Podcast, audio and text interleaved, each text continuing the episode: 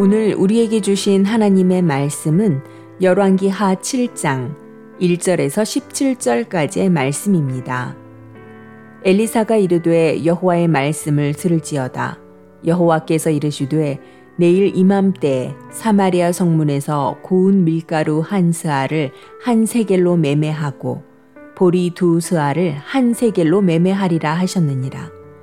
그때의 왕이 그의 손에 의지하는 자 곧 한 장관이 하나님의 사람에게 대답하여 이르되 여호와께서 하늘에 창을 내신들 어찌 이런 일이 있으리오 하더라. 엘리사가 이르되 내가 내 눈으로 보리라. 그러나 그것을 먹지는 못하리라 하니라. 성문 어귀에 나병 환자 네 사람이 있더니 그 친구에게 서로 말하되 우리가 어찌하여 여기 앉아서 죽기를 기다리랴. 만일 우리가 성읍으로 가자고 말한다면 성읍에는 굶주림이 있으니 우리가 거기서 죽을 것이요. 만일 우리가 여기서 머무르면 역시 우리가 죽을 것이라. 그런즉 우리가 가서 아람 군대에게 항복하자. 그들이 우리를 살려두면 살 것이요 우리를 죽이면 죽을 것이라 하고 아람 진으로 가려 하여 해질 무렵에 일어나 아람 진영 끝에 이르러서 본즉 그곳에 한 사람도 없으니 이는 주께서 아람 군대로 병거 소리와 말 소리와 큰 군대의 소리를 듣게 하셨으므로 아람 사람이 서로 말하기를 이스라엘 왕이 우리를 치려하여 햇사람의 왕들과 애굽 왕들에게 값을 주고 그들을 우리에게 오게 하였다 하고 해질 무렵에 일어나서 도망하되 그 장막과 말과 나귀를 버리고 진영을 그대로 두고 목숨을 위하여 도망하였습니다. 그 나병 환자들이 진영 끝에 이르자 한 장막에 들어가서 먹고 마시고 거기서 은과 금과 의복을 가지고 가서 감추고 다시 와서 다른 장막에 들어가 거기서도 가지고 가서 감추니라.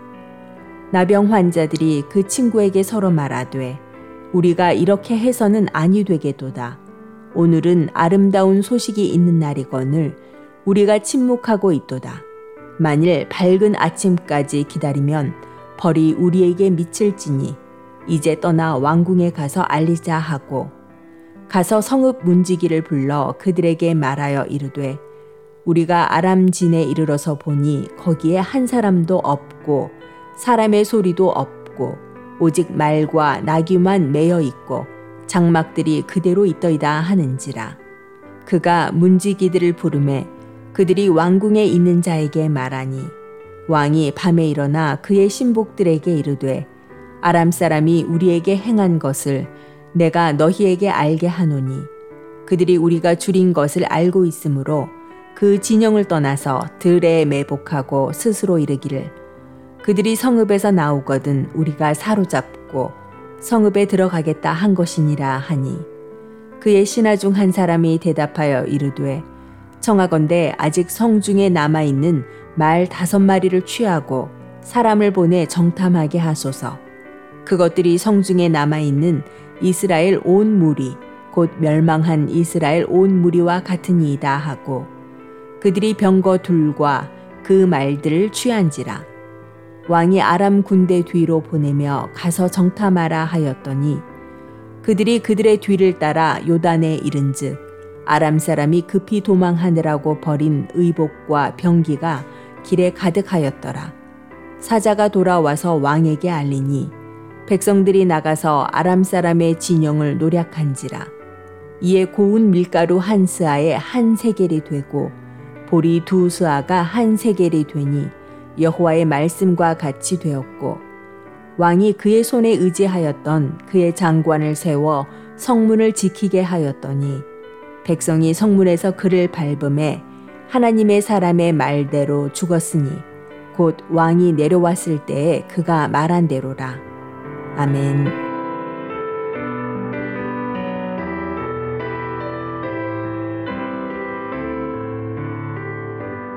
안녕하세요. 수요 묵상의 시간입니다. 북이스라엘은 국경을 같이 하고 있던 시리아와 분쟁이 잦았습니다.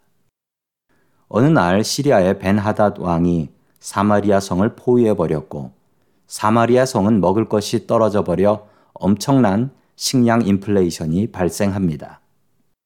하나님의 사자인 엘리사는 이스라엘 왕에게 나아가 내일이면 전쟁이 끝이 나고 이 인플레이션도 꺾이게 될 것이다 라고 예언을 했습니다.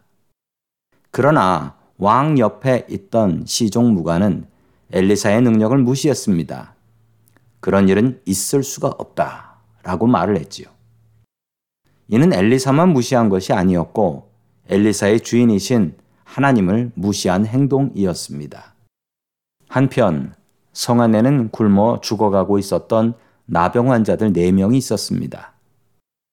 그들은 어차피 굶어 죽을 것이 분명하니 시리아 진영으로 가서 구걸을 해보자 라고 제안을 하지요.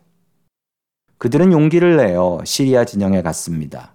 그랬더니 시리아 군대가 하나도 보이지 않았습니다.